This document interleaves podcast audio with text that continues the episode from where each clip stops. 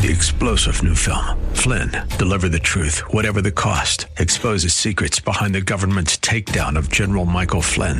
Flynn knew what the intel world had been up to. He ordered the first audit of the use of contractors. This set off alarm bells. He told the truth. He was the most dangerous person for Donald Trump to hire. They had to get rid of Flynn. Flynn, deliver the truth, whatever the cost. Available now. Watch it today. Go to salemnow.com. Salemnow.com. This is the Pro America Report on The Answer San Diego. Welcome, welcome, welcome. Ed Martin here in a Pro America Report. Go to proamericareport.com, sign up for the Daily Wink. You're going to want to go there. You'll see you can sign up. You'll get a daily email from me, what you need to know. I hope you'll do it. Pro America Report. Great to be with you. We got another great show and uh, so much happening. So much happening. I got to tell you, if you pay attention to the media, if you're watching the fake news, in fact, if you're watching any news, you're not paying attention to what's actually happening in the country. I mean, you are, you're seeing wall to wall coverage of, you know, idiots trying to tear down the Andrew Jackson uh, monument, the statue in Lafayette Square, and being stopped, and then an ongoing discussion. You're, seeing people talk about what Donald Trump, whether he drank water correctly, is that a big deal? But here's what you need to know. I'm going to cut right to it. I mean, we talked about China yesterday, and I remind some of you, I'm doing my webinar, weekly one hour online webinar. If you go to phyllisschlafly.com, you can find out more about it. Starts tomorrow tomorrow, Wednesday, and it's entitled The Problem of Communist China and our second Cold War. And so I've been talking about China with you. I know you get, maybe get sick of it, but China's a big deal. But here's what you need to know today. The difference between this president and his, what his policies are and Joe Biden or the establishment Republicans. But all of the, all of the swamp is against Donald Trump on this stuff. And that is this. Yesterday afternoon, late afternoon, the president signed an executive order and he continued the suspension of immigration visas for guest workers and the guest worker programs, the H-1B visas, the H-2B visas. And he, this was always his promise that he was going to, have, he was an anti-immigrant. He was for a set of policies that put Americans first. And one of the great abuses, and, and, we'll talk in a few minutes, by the way, you're going to want to tune into this. I'm going to have John Schlafly on the show. John Schlafly is uh, really well read on this uh, question and on the issue. But it was always the Donald Trump campaign in 2016. It certainly was about build the wall. That's true. And we know that. And the president's going to go to Arizona to celebrate, uh, you know, how much wall's been built. It's not been enough. He's had to fight tooth and nail to get every, every inch of that wall. And he's been fighting half the time against Republicans. You know, when he had Paul Ryan as Speaker and Mitch McConnell was President of the Senate and he had a chance to do whatever he wanted, Paul Ryan said, let's do taxes first and I'll, I'll get the wall. Never got the wall. So he's had to fight for every nickel and every inch, but he's doing it. But the other part of his policies, Donald Trump's, was he was saying, hey, wait a second. There's Americans who can do the jobs. And a lot of times there's people who are not just looking for workers to do skills that we don't have, but instead there's big companies, tech companies, big, uh, big, um, uh, big grocery companies or, or, or ag companies that instead of looking for people who have a skill that we don't have in America, they're looking to get someone from another part of the world who will do it cheaper. And there's a whole set of people. Is not me making it up. This is not me having an argument. There's factual coverage of, of the fact that there are lots of visas and the, these, these special visas that are used by the, especially the tech companies to bring people in to do jobs that others in American citizens could do, but you would have to pay them better. And when you get these citizens, these foreign nationals, Indians, whoever, Pakistanis, whoever, Chinese, whoever, they come and they do these things, usually engineering the type of visa they're on, if you mess up and get fired, you get sent home. So now you've got a kind of indentured servant, and don't get me wrong, they're not paid no money, but the studies show they're, they're paid about 30% less than if you paid an American worker. Now, the reason the president has always been for limitations on immigration until we have a rational policy, not a policy dictated by the Chamber of Commerce, not a policy dictated by Facebook, but a rational policy, policymakers in our we the people government decide who we need and how we need them, and not to the detriment of we the people. So Trump's always been for that. Now, he's gotten rolled in around. He's gotten advisors. You know, he had Gary Cohn, who's a Democrat from New York in the White House. And he's got, sometimes he's got some of these people. Mnuchin, I'm not sure is quite as conservative as I would be. And they're getting pressured by all the different groups, Wall Street and others that want more profits and pay less salaries, all that. But the president's instincts have always been directionally right. And then we get this, um, this Wuhan virus, the Chinese virus that hits us and knocks us sideways. Well, the president's uh, executive order, June 22nd, yesterday, it basically said, look, especially in a time period when we are dealing with unemployment, that's gone boom because of this uh, the, the pause, the great pause. We're going to hold on immigration. And he started that on April 22nd and he had to renew that. That's what this is a renewal of. And this is going to go all the way through the end of the year.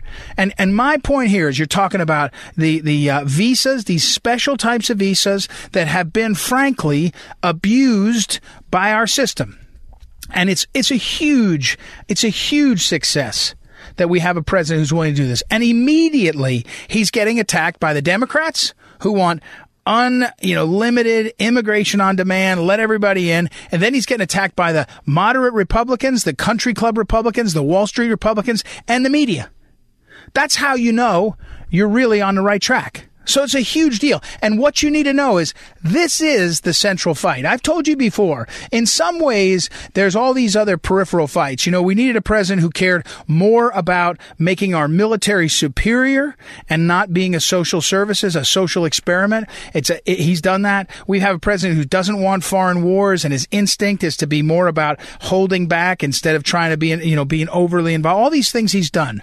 We have a president who is cutting regulations, all these things. But at the heart of what's happening in America is are we going to put Americans and American jobs first in the practical ways that can change the life of this country. Because if you're graduating from the, the University of Missouri at Rolla, also called, uh, I think it's uh, Missouri uh, University of Science and Technology, uh, and and you know you have an you have an opportunity to go work, you should be able to get the best jobs at the best pay, and you should be in a strong position. You shouldn't be chasing an Indian you know, nothing wrong with Indians. They're very talented, by the way. Lots of companies built by Indians. I'm not saying I'm anti-Indian immigrant. What I am is anti using these visas because big tech wants to make their money and make their uh, make their uh, profits. I'm for having a system where you, when you say uh, uh, rationally, okay, we've got American workers employed, we've got a system that's robust. What is it you need? What skills are not available here that could be available if we had that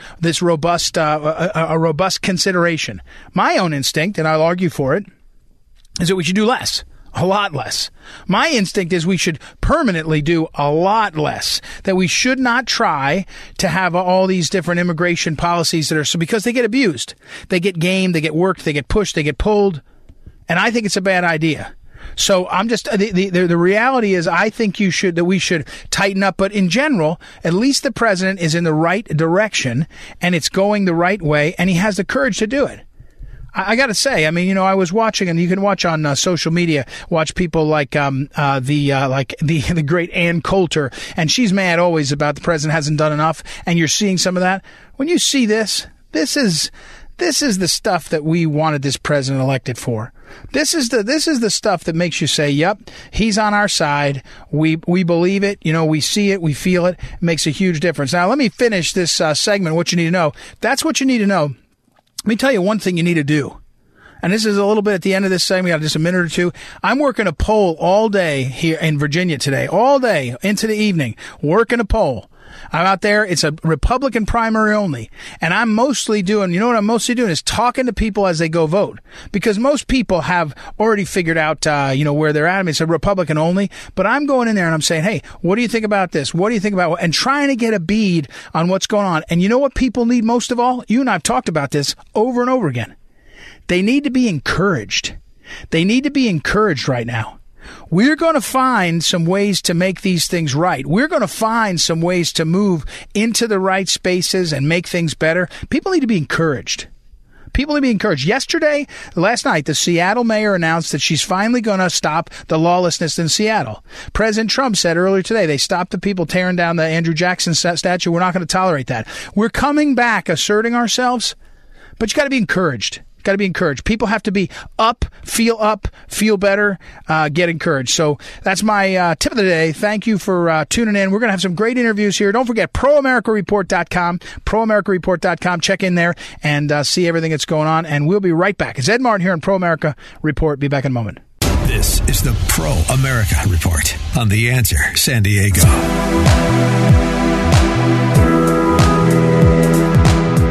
Welcome back. Ed Martin here in a Pro America Report. We got a special appearance this week of John Schlafly. John Schlafly, of course, has the weekly column. It'll post later tonight. Uh, I guess post right, probably posted right before the show aired on uh, townhall.com. And I'll preview it. We'll talk about it later in the week, maybe tomorrow, on statues and on what they're doing with tearing down statues. But I really wanted to get John on because, as I mentioned in the opening segment today, um, tonight, that uh, the the e, uh, the executive order that President Trump signed on the topic of visas, immigration visas.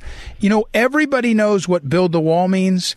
Everybody knows what you know. Uh, why are we giving amnesty to illegals? There's a conversation. Some people want to give amnesty. Most n- normal Americans, seems to me, want to stop the amnesty. But one of the real abused immigration moves has been the use of visas, visa, uh, immigration visas to fill jobs to the detriment, detriment of Americans. And John Schlafly's written about this. His late mother wrote about it many times. So I wanted to talk about this. So welcome, John Schlafly. First of all, you saw this executive order signed this has got to be why you wanted part of big reason why you wanted this this president uh, Donald Trump, right? Yes, and it is one of the things that he campaigned on, uh, going all the way back, I believe, uh, Ed, to his his immigrations, where he gave a whole speech on immigration. I believe it was in Phoenix, Arizona, during the campaign, and uh, this was part of it. Uh, to have a uh, policy that puts Americans first, that we employ Americans first, that we buy American first, and this certainly is part of it. Now, a lot, awful lot of business people have gotten adjusted to the system of a never-ending stream of docile and compliant uh, people from foreign countries to fill both low skill and high skill jobs. But, you know, the American economy is very resilient and we can easily adjust. There are plenty of qualified people who can uh, do all jobs in the economy. You know, there's no job that we have in America that isn't substantially performed by Americans. And so, uh, and that includes both high skill and low skill. And some of them may need a little more on the job training, which is fine. Uh, companies can provide that. Uh, but we've got to put our own people back to work first. Uh, you know, the get the the movement to get back to work is picking up steam now, but it needs to be supported each month with new opportunities for Americans to get back to work. And uh, John, John, I can, I can, I can almost hear your mother, the late Phyllis Schlafly, her voice in my ears as I ask you this question. A lot of you'll get these CEOs of companies. They'll go on CNBC and they'll complain now about this, and they'll say, "There's these jobs that we can't get Americans to do." That's just a lie, right?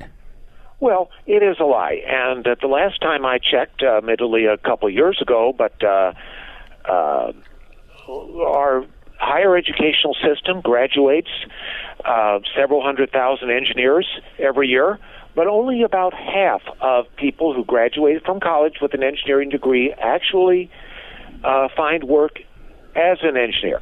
They go into other fields. Well, that's a whole pool pool of people who are uh, educated enough for the same type of entry level jobs that the uh, H-1B visas uh, are given to people from China and India, and uh, uh, so there really is no need to import uh, people from China and India to take jobs in the high tech industry. We've got Americans who graduate from our own colleges who are qualified, perhaps with some on the job training, uh, to do those jobs and are right. very, very wealthy uh, high tech industry whose stocks have been exploding in, even in recent weeks can well afford to provide the on the job training if it's needed to employ Americans in these jobs. We're talking with John. We're talking with John Schlafly, and John's writings in his column, the Schlafly Report, which he writes each week, is available at townhall.com. But the archive is over at phyllisschlafly.com. All of his writings. John, this uh, executive order, I was reading it, uh, and, and it, it, often it gets into be a sort of word salad or, or, or letter salad. You know, H-1B visas, H-2B visas. When you're talking about guest worker programs and these immigration visas, it, you know, clarify for our listeners: is this the strawberry workers in California? Is this the um, the tech workers uh, at Facebook? Is it uh, some uh, combination in between? Who, where's the abuse happening? Is it all the above? Well, and this executive order pauses all new immigration visas. It doesn't revoke the ones that exist, so it's just saying stop for now. But what are we talking about? What kinds of visas? What's in these visas? Well, as you say, there's an alphabet soup almost of uh, different categories which are have a combination of letters and numbers.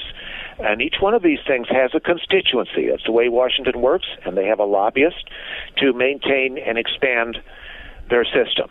And and uh, the ones that for farm workers you know proverbial, proverbial strawberry pickers i don't think the president has uh, uh, disturbed that category. I could be wrong about that, but I don't think so.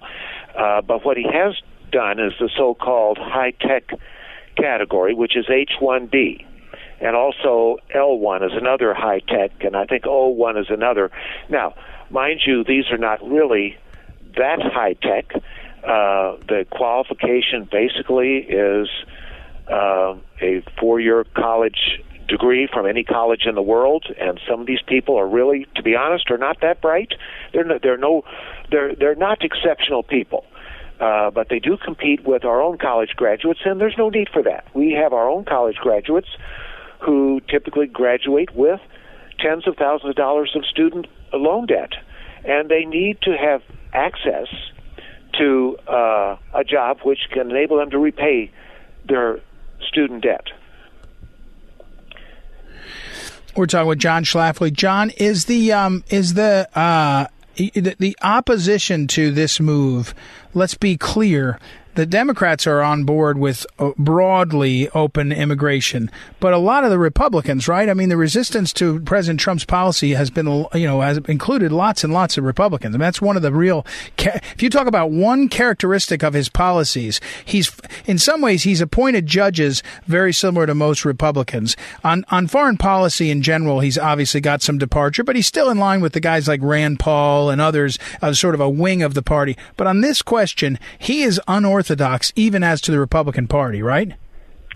Yes, he is, and as you and as everybody knows, the Democrats seek uh, immigrants because they see votes in the immigrants, and the truth is that all immigrant groups tend to vote Democrat, and that's true of high skill just as much as low skill. It's true of people from India, China, Latin America, wherever, and uh, that needs to be a concern for Republicans who are shooting themselves in the foot by a steady stream of people coming into this country if they eventually becomes now of course uh, work visa people are not supposed to vote. They're not citizens. But eventually if they have children if they eventually get uh, green cards and so forth eventually become citizens uh, the statistics are simply un- unstoppable that immigration from all parts of the world increases the power and strength uh, and constituency of the Democratic Party. That that's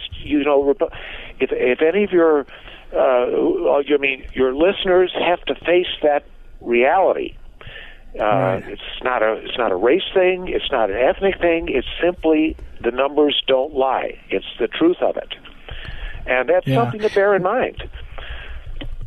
Well, and again, it's a policy preference, and as I, I tell people, um, it, it, you have to know it. You have to know what you're talking about. It also is, you know, there is a an argument to be made about how, for lots of reasons, including the scale and scope of immigration, we have not been assimilating into an America the same way, meaning speaking English, understanding the Constitution the same way as it was in the past. Although in the past, 120 years ago, when there was a big influx, we'd actually end at that point did a pause on immigration too. So you know this is this is not outside of the mainstream of our uh, of our decision making, sort of the preferences. So unfortunately, John, I got to go. John Schlafly, the Schlafly Report is every Tuesday evening. It posts over at townhall.com. You can find it there, but also all of his writings, which is now every week for many many weeks now, and uh, it's uh, archived at phyllisschlafly.com. So check it out there. Thank you, John, for the time.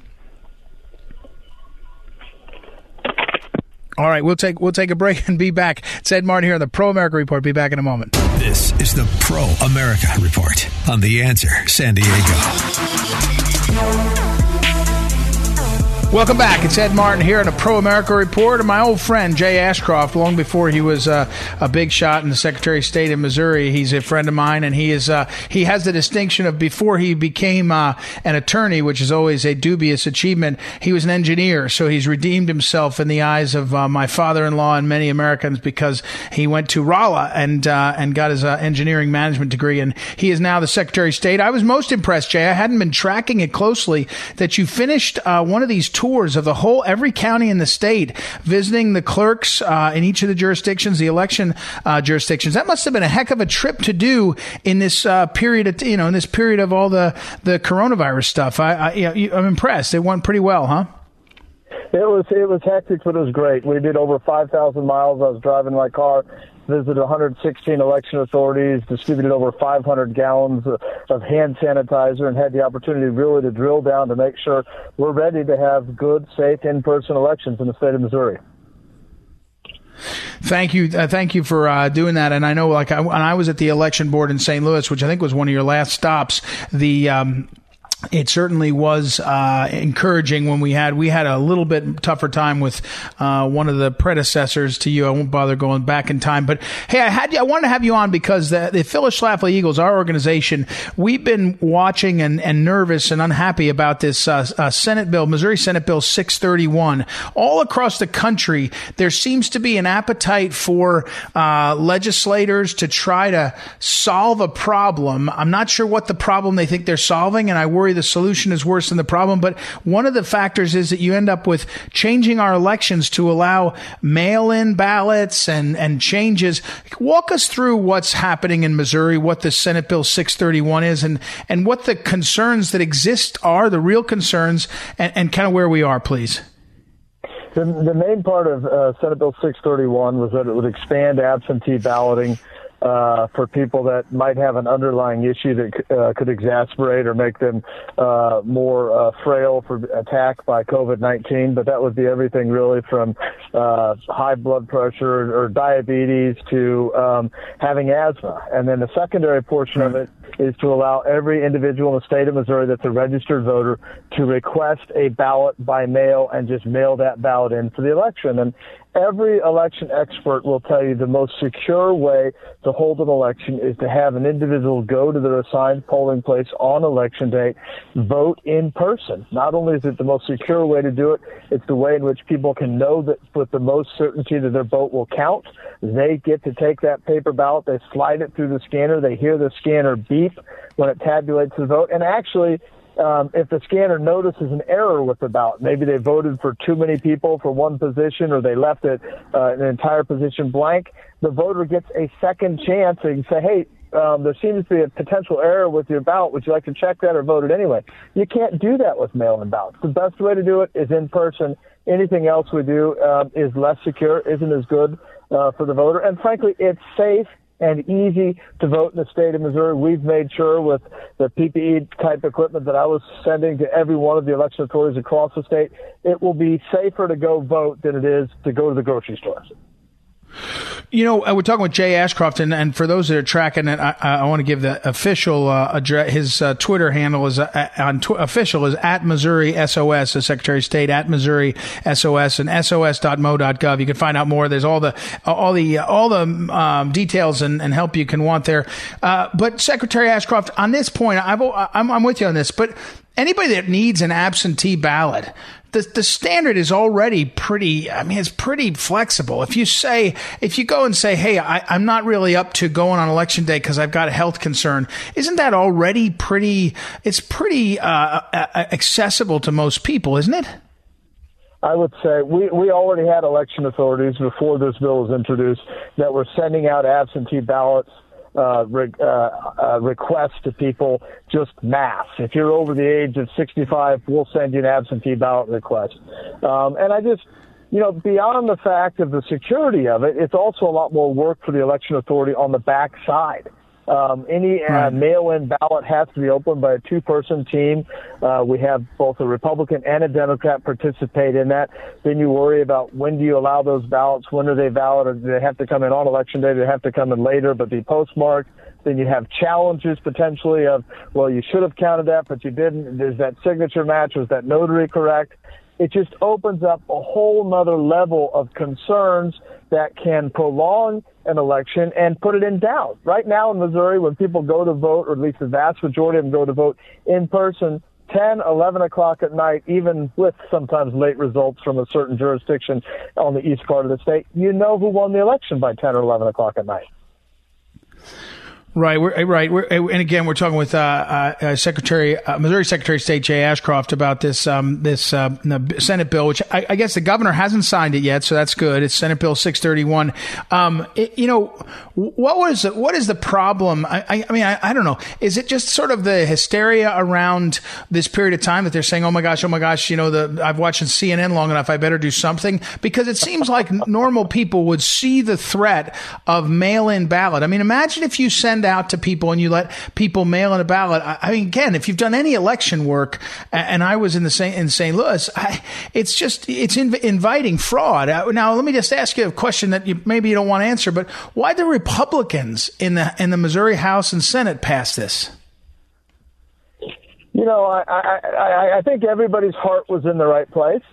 Um, I think there was concern because we've heard so much doom and gloom about COVID nineteen. And, and look, people have died, and people are continuing to die. That's that's not something to, to make light of.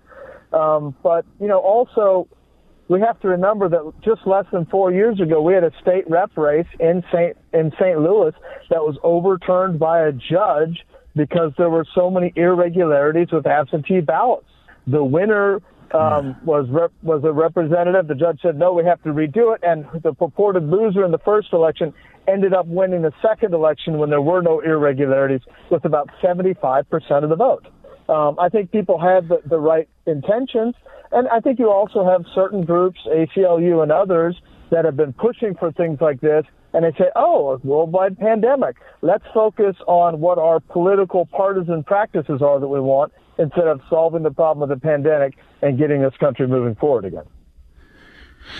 It is, um, I guess, um, yeah. I, I, I, I, what surprises me is, um, you know, I, I think you, I think you've been pushing for a long time, much of your career for uh, a photo ID, and and you know, so now we're going to have a fix to one problem, and no, still no photo ID, right? I mean, the Missouri Supreme Court went way out of their, uh, out of where their their responsibility should have been to strike it down. But you know, I, think you told me you, you tried to get that in a compromise in this one, it didn't work, and so we're not even getting that protection yet, and we're doing this this thing makes it less uh, secure. I it's kind of it's kind of it's it's pretty frustrating for the the people that understand how these things work. I have to say.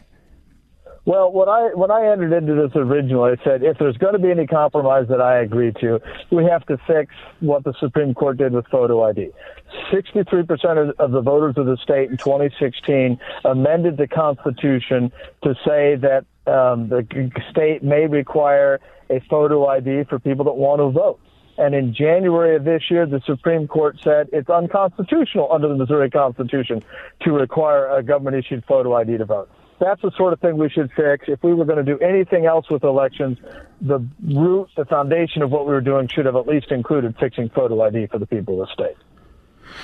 Yeah, I think you're right, and I think um, you know the one thing. Uh, uh the, other, the other thing you've told me before, um, we've talked to again. We're talking with uh, Jay Ashcroft, the Missouri Secretary of State. Is it, you know we ask our election officials to do something that's like a high wire act, but they only they only get to practice like you know three times a year. You know they don't get to do it, yeah. and now we're going to change the rules in time for one of the biggest elections uh, seasons we've had. Uh, it you know I, I I just I sure hope that the governor thinks that hey we can get something next year that will maybe be more secure, but this doesn't doesn't make sense. I, I don't know. Is there? It, it, do you have any uh, sense of the timeline of what the governor's decision will be when it when he'll make a decision? No, I, d- I don't really know what he'll do. Uh, I'd assume it would be, if he wants it to affect the August election, it needs to be quick. You know, beyond the security concerns and other things, the, the bill is confusing. Um, you're allowed Yeah. to send in an absentee ba- ballot to a different manner than you can with uh, a mail-in ballot. You're allowed to request the absentee ballot uh, in multiple ways, but the mail-in ballot can only be asked for in this way.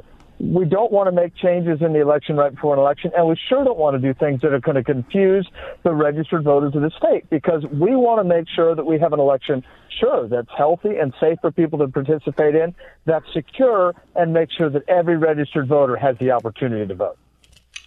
Yep. Well, good stuff. I'm, I appreciate you being there. I know it's not an easy job. Sometimes you're fighting against your own party. Uh, Jay Ashcroft, Missouri's uh, uh, Secretary of State. Thanks very much, Jay, and uh, stay safe. I'm glad for you're safely off the road and uh, from that great trip around all the counties in Missouri. And we'll talk again soon. Thanks, Jay. Thanks. Bye. All right, we'll take a quick break and be right back. It's Ed Martin here on the Pro America Report. Be be right back. This is the Pro America Report on The Answer San Diego. This is the Phyllis Schlafly Report, presenting a daily conservative pro family perspective since 1983 and continuing the legacy of Phyllis Schlafly. Now, from the Phyllis Schlafly Center Studios, Ed Martin. Over the last few decades, Democrats have made weaponizing the Supreme Court a top priority. Senators should be confirming prospective judges who study the Constitution and make rulings based on a simple interpretation of the text. These judges are usually called constitutionalists or originalists. Instead, liberal senators shoot down these candidates and throw their weight behind lawyers who promise to legislate from the bench in favor of the leftist ideology of the day. Phyllis Schlafly called these judges supremacists because they act like the judicial branch is supreme rather than a co-equal branch with the legislative and executive branches. It's more important than ever before to have constitutionalists on our Supreme Court. Judicial supremacists have been trying to slow down the Trump administration from day one. Several times now, they blocked President Trump from exercising his constitutional authority for the betterment of the American people. Don't forget, these judges have lifetime appointments so they can wreak havoc on conservative efforts for decades at a time. The silver lining in all this is that originalist appointees can do as much good work as supremacists can do bad work. President Trump diligently makes good judicial appointments a high priority. Thanks to his efforts, we're seeing an emboldened conservative wing of the High Court. One great example comes in the opinion of Clarence Thomas on the case of Ramos v. Louisiana. Thomas wrote that the Supreme Court has made incorrect decisions in the past. He specifically referenced Roe v. Wade, which legalized abortion nationwide, Obergefell v. Hodges, which legalized homosexual marriage nationwide, and Dred Scott v. Sanford, which held that black people shouldn't get the protections and rights of citizenship. All three of these cases are examples of the Supreme Court at its worst. Unfortunately, while liberals see the malfeasance of the Dred Scott case, they cling to Roe and Obergefell for their own political gain. Having Clarence Thomas call out these terrible decisions puts the liberals on notice. Their days of judicial supremacy are numbered as long as conservatives keep up the good fight to pick good judges. And that's a fight worth fighting. This has been the Phyllis Schlafly Report from Phyllis Schlafly Eagles. Can activist judges be stopped, or will they continue to overturn laws with no regard for the Constitution or the will of the people? Connect with us at phyllisschlafly.com to hear alerts on rulings made by never elected supremacist judges and to share your viewpoint. That's phyllisschlafly.com. Thanks for listening, and join us again for the Phyllis Schlafly Report.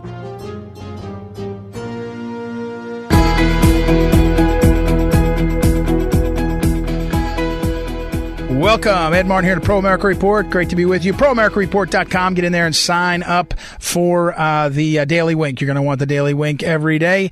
Uh, get in there. All right. Let me, I got a couple emails from some of you. I read one of them yesterday, at least part of it. Uh, I wanted to come back around to it. The, um, because I got a follow up. Uh, this is from my friend uh, Sharon up in Maine, and she was talking about how she had a uh, "don't buy Chinese goods," um, you know, um, uh, her own personal boycott for a long time, and and she even uh, you know said she she didn't care that no one else uh, kept up. She kept doing it, and I got to tell you, one thing that we can do. And I've heard this uh, from the administration folks is continue to put the pressure on our policymakers on China on the communist China, what they make there. You know, I, I think I told you there's a great Missouri based company. I won't tell you the name, but a friend of mine is uh, involved in heavily, works there, and they make a lot of electronics in, uh, in the world. They make about I don't know. There's about seventeen thousand employees total, and they and almost more than half of those employees are or were in China, and they're pulling them all out. And he told me, we know it's going to cost us more. We're going to build in America. We're also going to have some uh, in Europe, but we're, we know we have to do it. And it's because of what they've seen with China. And he said, even though his, you wouldn't, if you bought a, uh, if you bought something that had his product in it, you wouldn't know. I'll tell you that it's electronic, and so you wouldn't know. You, you see, other people buy his products and use them inside their uh, items, so you wouldn't know necessarily. But he said he can't, you know, anymore be making stuff in China because people that want to buy his stuff say, where are you making it in China? And they don't want it. So we can put the pressure up. And I'll tell you one more aspect of this. Remember I explained to you how important consumer confidence is for the economy. I always tell you that the four indices to watch are unemployment rate, and that's been going down, although it's still really high. The w- Wall Street, that's been going up solidly. That's good. But then the other two are consumer confidence and small business confidence. Well, within consumer confidence, where Americans prefer to buy is a big, big deal. And and as that catches on, like our Sharon said, she did it herself, but more and more people say, "Hey, I don't want to buy uh, Chinese made stuff. I don't want. I'm willing, and it's a hard one. This is a hard one to say out loud because consumers vote with their wallets. But you know, you, you're willing to pay more for something made in America. It's a big shift. It's a big shift. All right, here's another email I got. This one is from John in uh, San Diego. John, uh, John is a friend of uh, Woody Woodrum down there. Woody Woodrum's California Screaming Check out that website of folks that are fighting to make California golden again and more conservative. John's email is about African American votes. And he says, is it possible that the president is doing better and better with African Americans because of the lawlessness. I think he's referring to the riots and things. Well, let me just tell you this Rasmussen has a poll out and Rasmussen has been more correct than most on polling. But the big thing about Rasmussen I like is they just regularly poll. So you can look at the direction. You know, you, whether you believe the number exactly, you can say, well, the president's approval rating is going up, up, up or down, down, down. You can see trend lines. In, in politics and campaigns, especially, you tend to feel the trend line more than you trust the whole number. Uh, but here's what Rasmussen had. They've been tracking um, African American approval rating of the president's job. So job approval rating. That's this is not would you vote for him? It's just job approval rating, but it's still a number that is interesting. And so for all time highs now for for African Americans likely voters, people that are likely to vote, what's your job approval? What's your uh, impression of John, Donald Trump's job approval? Strongly approve is 24 percent of African Americans strongly approve of the job of Donald Trump is African Americans, 24%. Now, I won't tell you where or who, but, and it's not the Trump campaign, but somebody else that's doing polling told me that they had polling from Pennsylvania and African Americans in Pennsylvania, likely voters, again, uh, approval rating, I don't think it was strongly approved. Approval rating in general was something like 22%. If Donald Trump is getting at, at the polls, is a long way off. But if Donald Trump ends up getting to the polls and gets 15, 18, 20% of African American vote, voters, uh, he wins in a landslide. And and of course that's the reason is the, the sort of demographics uh, or the, the, the way the, the electorate breaks out. But think about why not all um, African Americans are the same, right? This is one of the great racist tendencies of so much of the civil rights language. They they they, they pretend to, to, to speak for the whole movement. Every African American is supposed to be spoken for by Al Sharpton and Black Lives Matter, but there's a lot of people. Uh, by the way, of every race that fit in different parts of the thing. And they, do you really think that the African American community wants violence and rioting and looting. It's not a big number that want that. So I think the president's, uh, you know, his positioning, and before, of course, the great pause and the, the Wuhan virus, I would have said the president was going to do so well with African Americans because the jobs numbers were so good across the board. They were good for Hispanics, African Americans, whites, women, all these things. Whatever, break it out wherever. The, the, the economic boat, the Trump boat had lifted, had been, the, the, the Trump, uh, uh, surge had lifted all boats. Me get to see if I get that right. And it made a huge difference. But look, Rasmussen is talking just about likely voters' approval rating of the of the, of the president's approval, uh, uh approve uh, feelings of approval. Uh, the president, twenty four percent strongly approve African Americans. That's a big deal. It's a big number. We have to watch that. You're not hearing that from the mainstream media. You're just hearing the the uh, super weighted in the wrong direction polls of, of more Democrats and Republicans. So that's a response, John. Thank you. For anybody who wants to email, ed at edmartinlive.com, ed at edmartinlive.com, or text me directly, 314-256-1776. Don't forget, go to uh, proamericareport.com Sign up for the daily email, and also, of course, track all of our stuff at theanswersandiego.com. All right, we got to run. Uh, thank you, as always, to our great technical director, Noah, keeps us on track. Joanna for helping book our great guests, and you for listening. Back tomorrow. It's Ed Martin here in the Pro America Report. Talk to you then.